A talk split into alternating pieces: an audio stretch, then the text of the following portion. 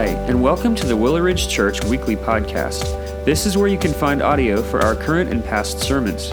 We hope that you enjoy this week's installment, and be sure to check back next week to hear the latest message. Thanks for listening.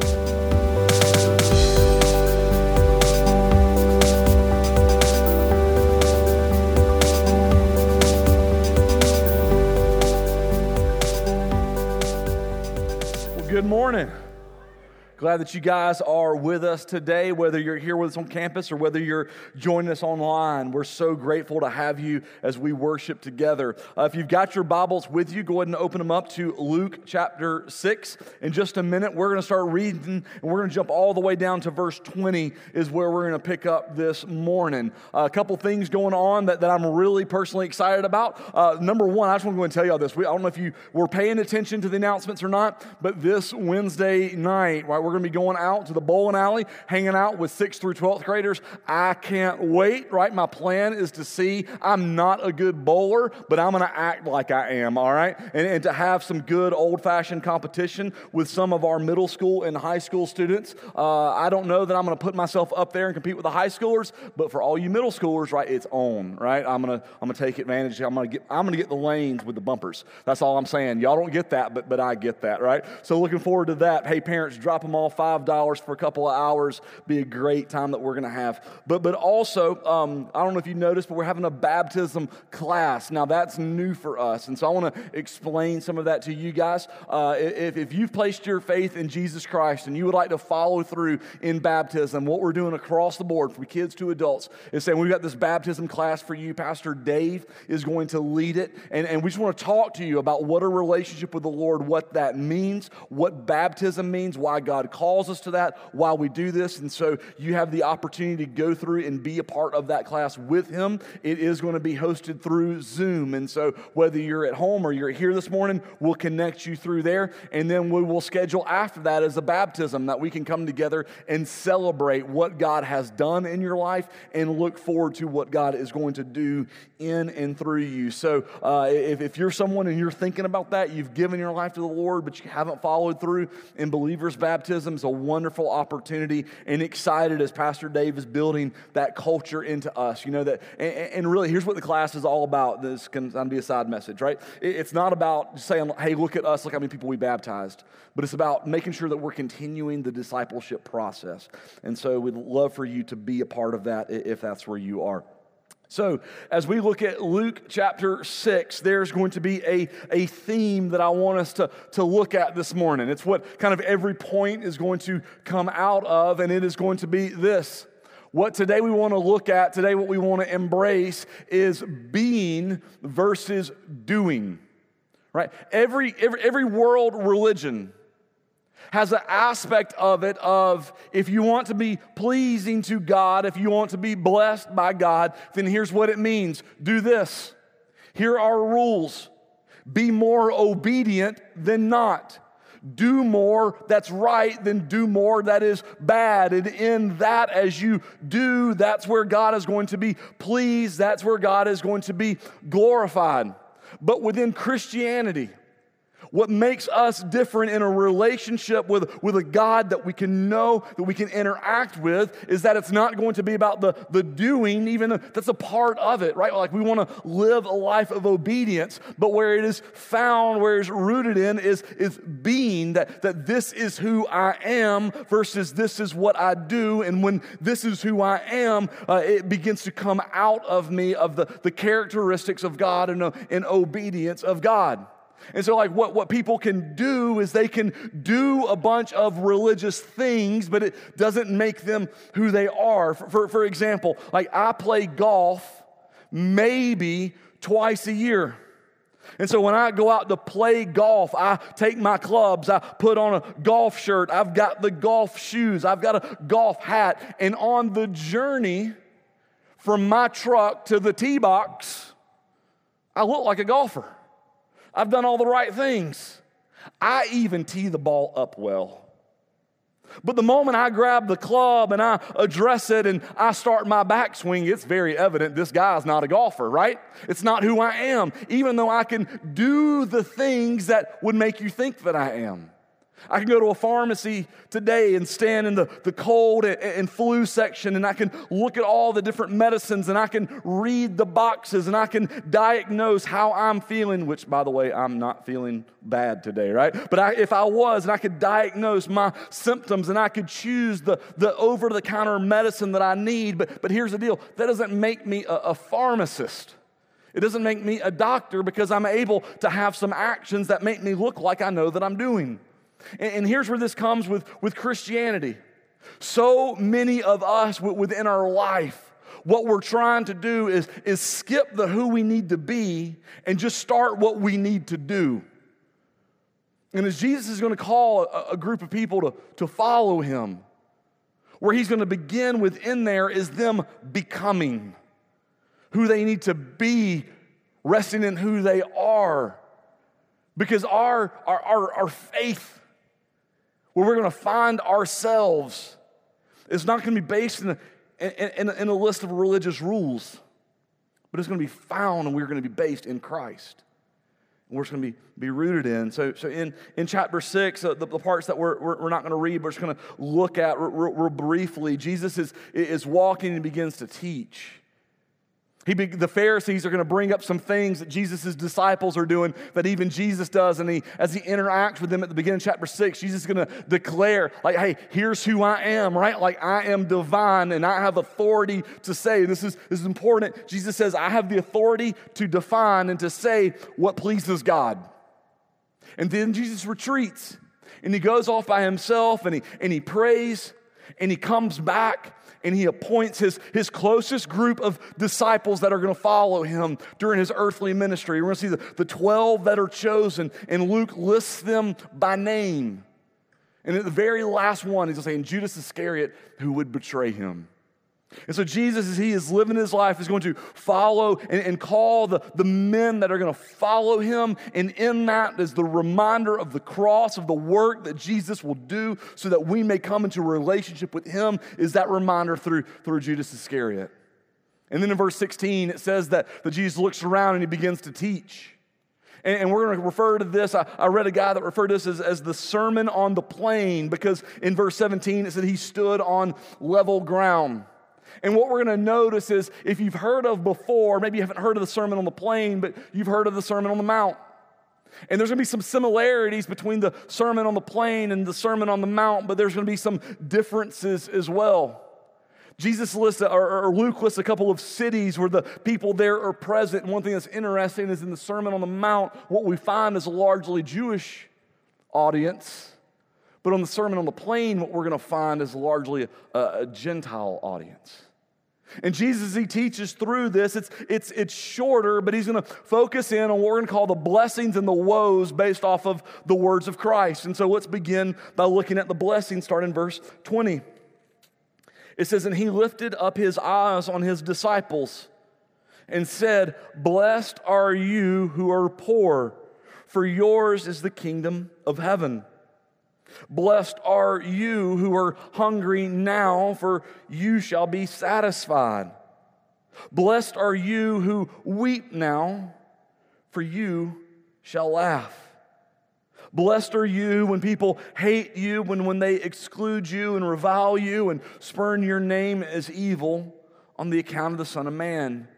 Rejoice in that day and leap for joy, for behold, your reward is great in heaven, for so their fathers did to the prophets. And so Jesus is going to describe what it means to be blessed. And just as he did in the Sermon on the Mount, Jesus draws some, some areas of life where we would say, I don't necessarily know that, that that's the blessing of life that, that I'm going to choose. Right? Like, poverty isn't necessarily what we would think of as a blessing. Being, being mocked and, and, and, being persecuted, you and I, that we don't naturally look at that after a long day of experiencing abuse and say, you know, that truly was a blessing. We don't hit that point with, with hunger pains with, within us and think, oh man, I sure do feel blessed today. And so we want to begin to understand, like, Jesus, what are you talking about? And if we're not careful, what, what we can look at is we can take this on and say, this is what I must do in order to be blessed. But here's what I want us to notice in Jesus' words, all right? And, and, and my grammar may be off on this, but, but I hope it uh, conveys what we're trying to get to. I don't do blessed, I am blessed, right? I don't do blessed. Jesus says that we are blessed.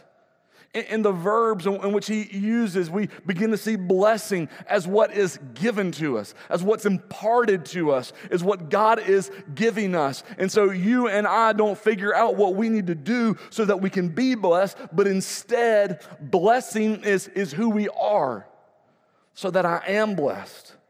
I mean, I mean, think about this. In, in, his words, Jesus says, like, don't, don't go make yourself be poor. He says, he says, I am poor. You are poor.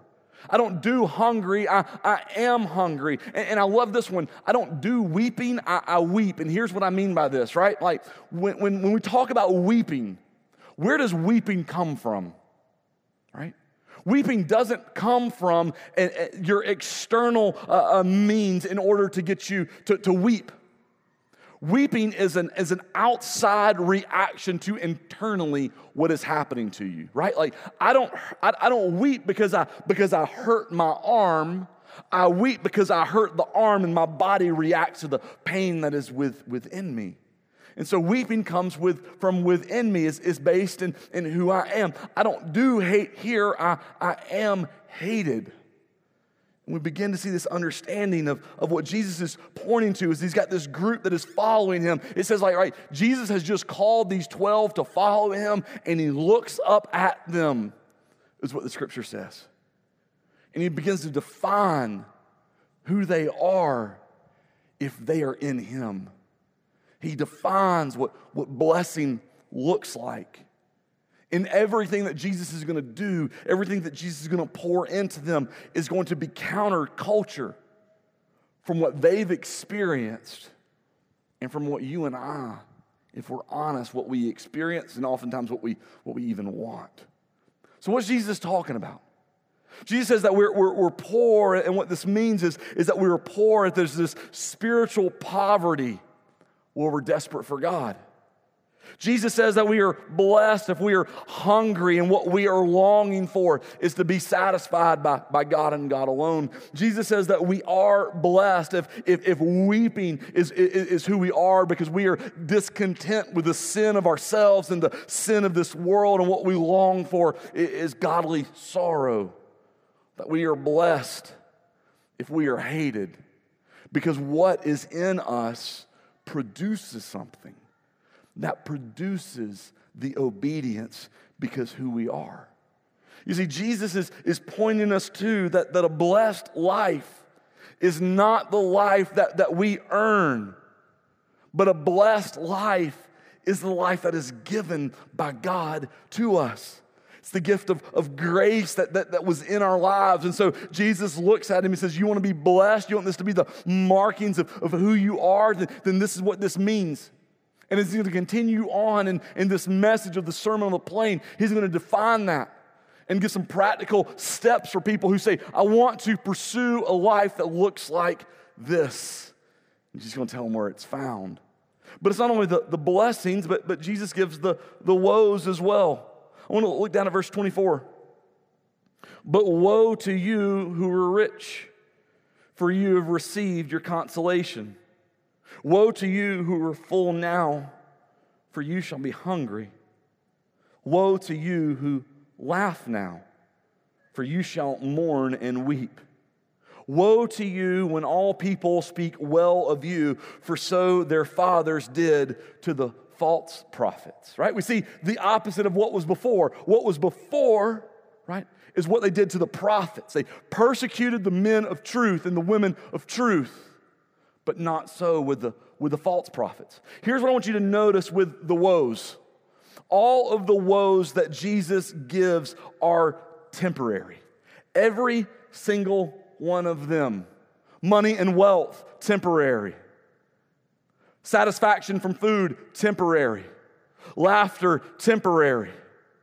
Those who speak well of you, temporary. In every single instance, every woe that Jesus warns us about are the things that are temporary.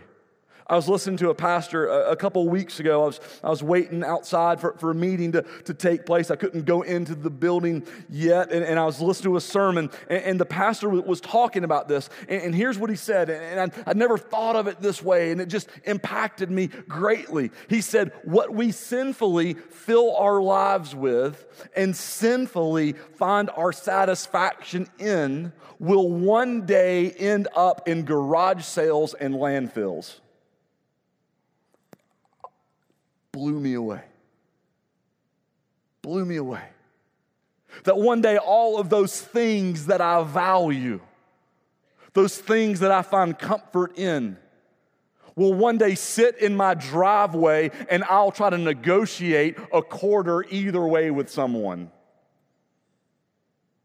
That one day, when I pass from this life to eternity with Christ, what those who are behind, what my son and daughter will do is they'll go through the stuff, keep some things that they want, and drop the rest off at a Goodwill or a landfill.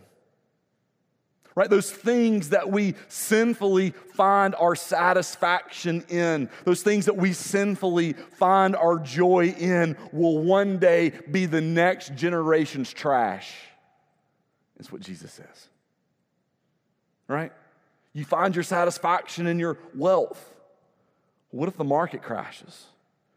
You find your satisfaction in, in food or, or pleasures of the body. Well, what happens when that moment is over? You find your satisfaction in, in the happiness of this earth and in the laughing that comes from that. Well, what happens when you mourn? You find your satisfaction in the approval of people. And what happens when they turn on you. All those things that we've accumulated, all of those things that we've earned, all of those things that we worked hard for, Jesus says if we find it in this, it's worthless.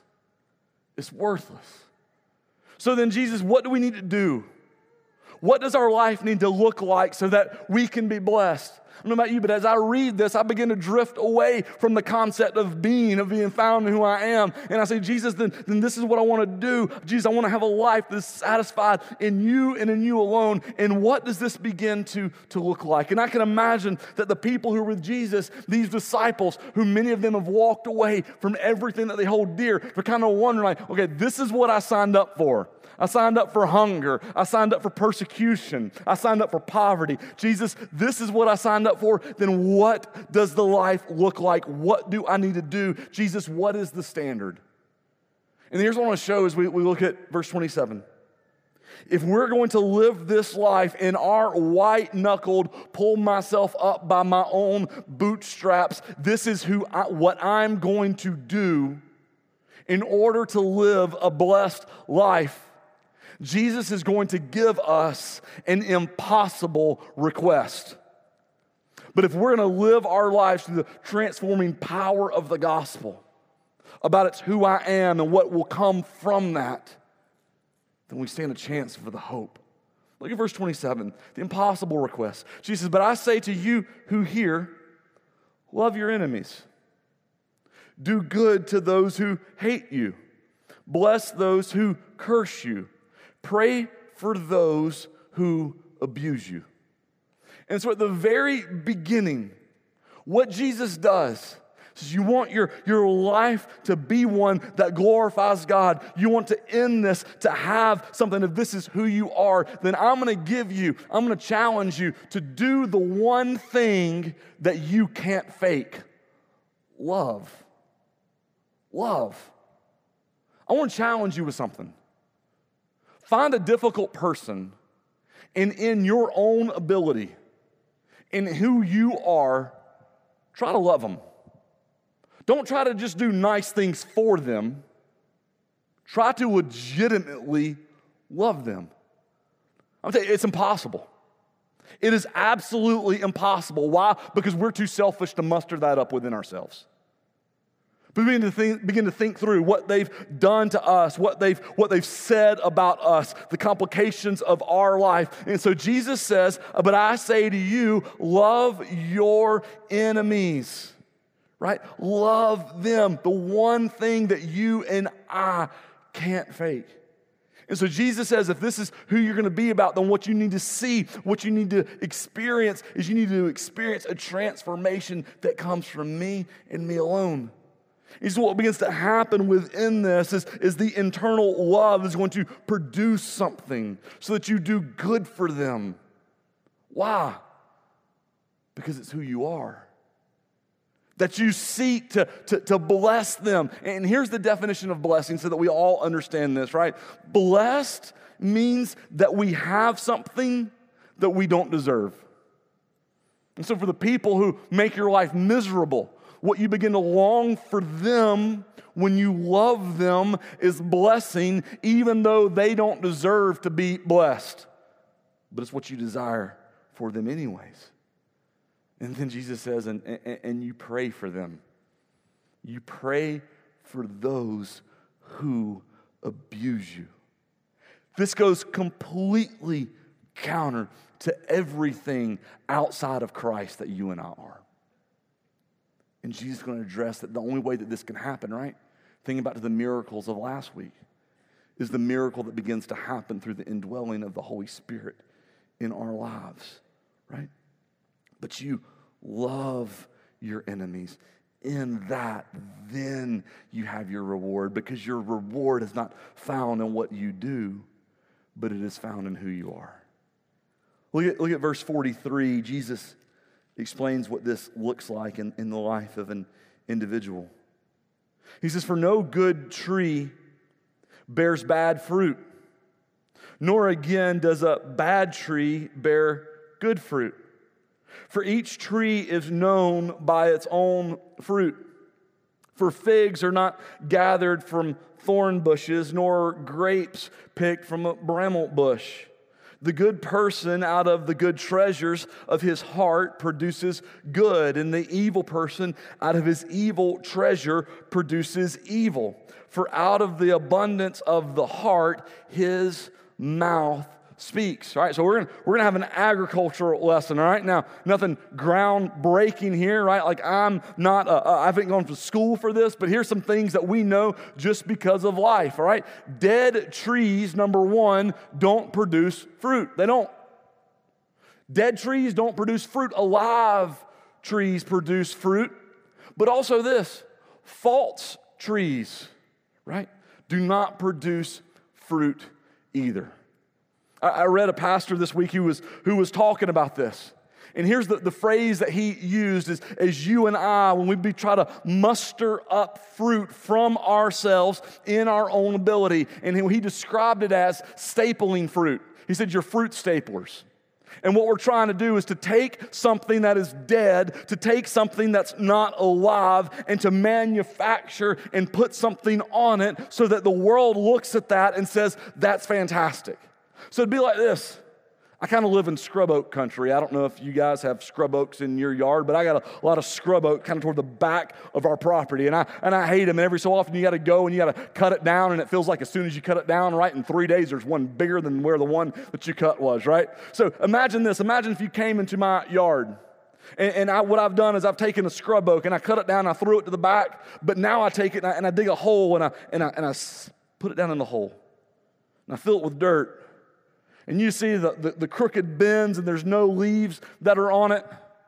And I go to the store and I get a bag of, of apples and a, and a bag of oranges and a, and a bag of pears and, and maybe because whatever, a, a few watermelons. And I come and I, and I grab the bag of apples and I staple all of them to the tree. And then I go and I get the oranges, right? I don't even get a different tree. And I staple the oranges to that tree. And then I get the pears and I staple those to the tree. And then it'd be really impressive because I'm really good at all these things that I'm going to do, right? I take the watermelons and I attach them to the tree. And then I call you back to my yard and I say, well, look at this. Look at what I've been able to do. Look at what I've been able to accomplish. Look at this tree that is dead. Look at this tree which has no roots. Look at this tree that doesn't even bear fruit. But look at what I've been able to do. I've been able to take apples and make them, and I've been able to take pears and make them, and I've been able to take oranges and make them, and able to take watermelons and, and place them on there. And what begins to be seen and what begins to know as the South Carolina sun bakes down on it is all of this is, is fake. It's all manufactured. It's all put in our own ability on something that is dead. And the truth is that when you and I say, that in and of myself, before love exists in who I am, I'm just going to muster up and fake some generosity. I'm just going to muster up and I'm going to fake some compassion. I'm just going to muster up and fake some purity. So, on the outside, that people can see what I've done, people can see what I've accomplished, people can see what I do. But the truth is, it's dead fruit on a false tree. And that and that is our reward. You know, the phrase, fake it till you make it, right, doesn't apply to the gospel. It doesn't apply. That the true transformation of who we are comes from the power of God changing the heart of man. That's why Scripture as Paul writes and describes his situation, he says that what the power of the gospel does is it takes a dead man and it makes him alive again. Right? That's why we begin to see that what the gospel does, according to Scripture, is it takes a dead heart, it takes a heart of, of stone, and that what God does is He removes the heart of stone and He gives a heart of flesh, a soft heart that can work and move and be transformed. That it all begins not with you and I trying to figure out how do we check the fake religious boxes and put the fruit up on the tree, but how we say that, Lord, within me, Lord, that this is what I need you to do, that in my very being, Lord, transform me, that this is who I am. Because you can walk into work tomorrow with a thing of coffee and a donut and walk to that person who you can't stand and give a false Pharisee sense of love. Or you can pray that God will take that who was your enemy and transform your heart and bring from you love that glorifies God. Jesus closes this, this last part with, with one last teaching that, that I want you to look at. Verse 46 he says, Why do you call me Lord, Lord, and do not do what I tell you? You know, oh, oh, let's pause here for a second, okay? Because you're like, Well, you just said it's about being, it's not about doing, right? Well, I want us to talk about the obedience that God's going to call us to, the foundational obedience that needs to exist in our life. That's what Jesus is pointing to. Verse 47. Everyone who comes to me and hears my words and does them, I will show you what he is like. The key, everyone who comes to me, Jesus says. He is like a man building a house who dug deep and laid the foundation on the rock. And when a flood arose, the stream broke against that house and could not shake it because it had been well built. But the one who hears and does not do them is like a man who built a house on the ground without a foundation. When the stream broke against it, immediately it fell, and the ruin of that house was great. Jesus talks about the same situation happening to th- two things that look very similar, but there's one difference the foundation. The house that, that my family and I lived in before we lived in the house that we live in now. I want, I want to be honest with you. It was the most beautiful house that I've ever lived in. When you would pull up to that house and you would stand outside and you would look at that house, it was a gorgeous brick house with a detached garage with a breezeway. It had trim on the outside of the house over the brickwork to make it look very ornate. And you would walk in, and it had high ceilings, and it had gorgeous hardwood floors, and it had uh, the, the handrails and everything on the walls that you could possibly imagine that it was there. It had a beautiful staircase with, with fancy chandeliers and light fixtures and everything that was there. And when it came time for, for us to put this house onto the market, We decided that before we do this, let's, let's find out if there's anything wrong with this gorgeous house, with this beautiful house, with this house that as you walk up, so many people would want this house. And so someone came and did an inspection for us. And I want to tell you, we got some bad news. You see, there wasn't anything wrong with the doors and the, and the windows. We had taken care of those. There wasn't anything wrong with the eye appeal. What was wrong with the house, and the guy brought me over to the right side of the house. And he said, I want to show you something. And he brought me over, and there was a, there was a crack that ran all the way from the bottom where the grass touched the house all the way to the top window, and I'd never noticed it before. And he said, You got a problem. You got to get this crack fixed. And I said, Well, that's not a problem, right? Like, like we can get some grout, we can get something, like we can patch this and make this work.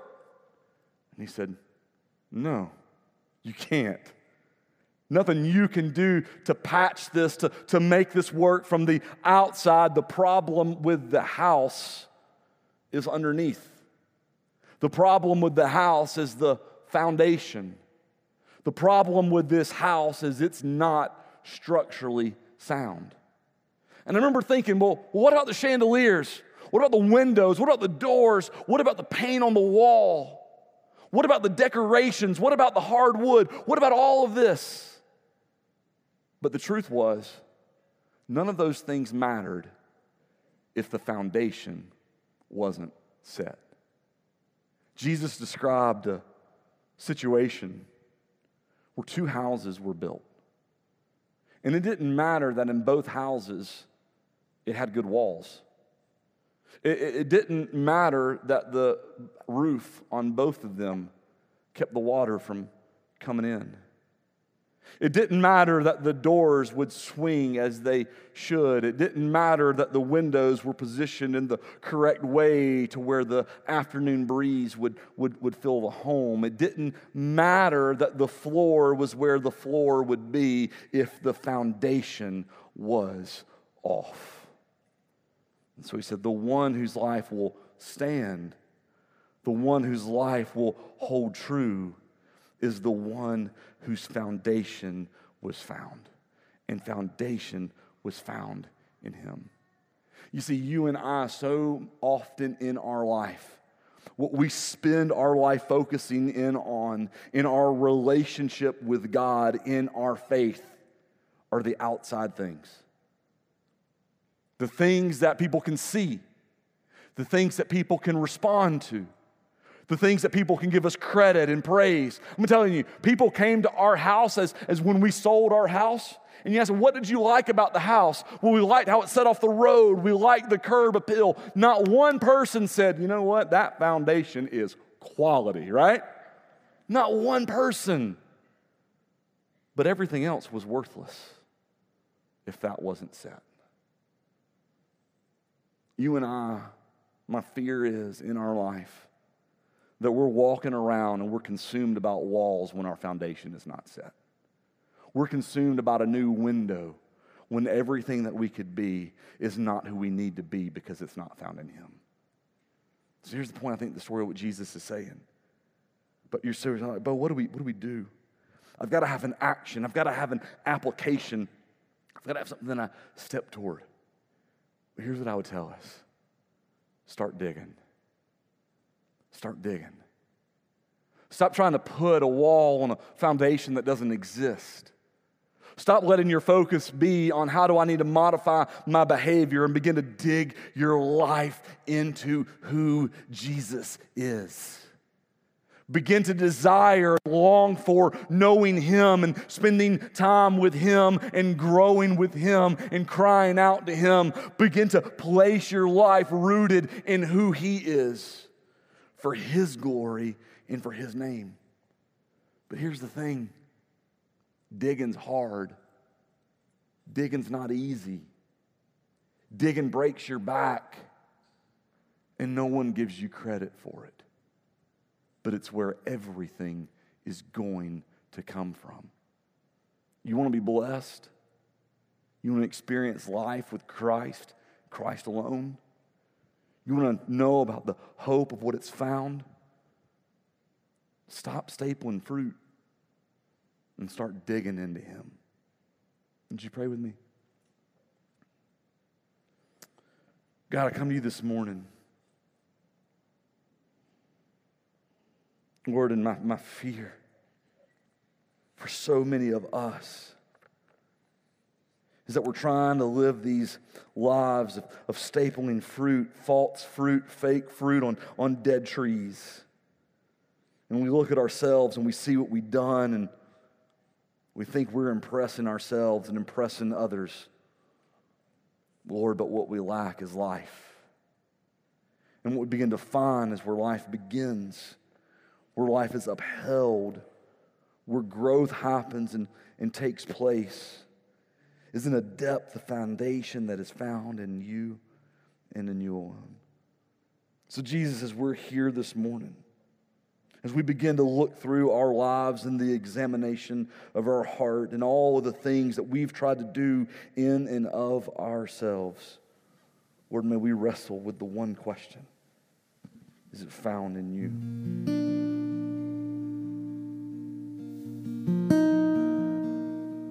Lord, we can fake some walls, we can fake some works, we can fake some actions, we can fake some words, we can fake some attitudes.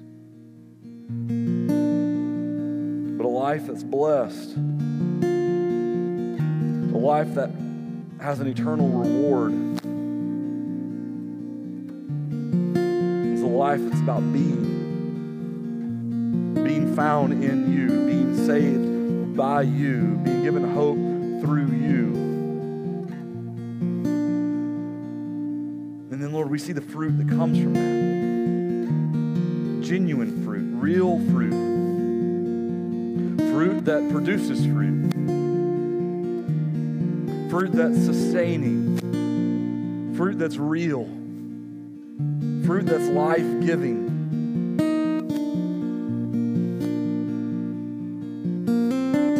Lord, may we not be a group of people who just try to fake it. People who have a moment in a life of sincerity, of brokenness, and repentance before you. So, God, I, I, I repent of my false fruit. I repent of all of the things that I try to do in and of myself to, to make myself better. And Lord, just come to you humbly, bowing before you. Jesus, transform me, change me. Let me walk not by my own spirit, but may I walk but the Spirit of God. May what comes from me brings you glory, brings you honor, brings you praise. And this in your name we pray.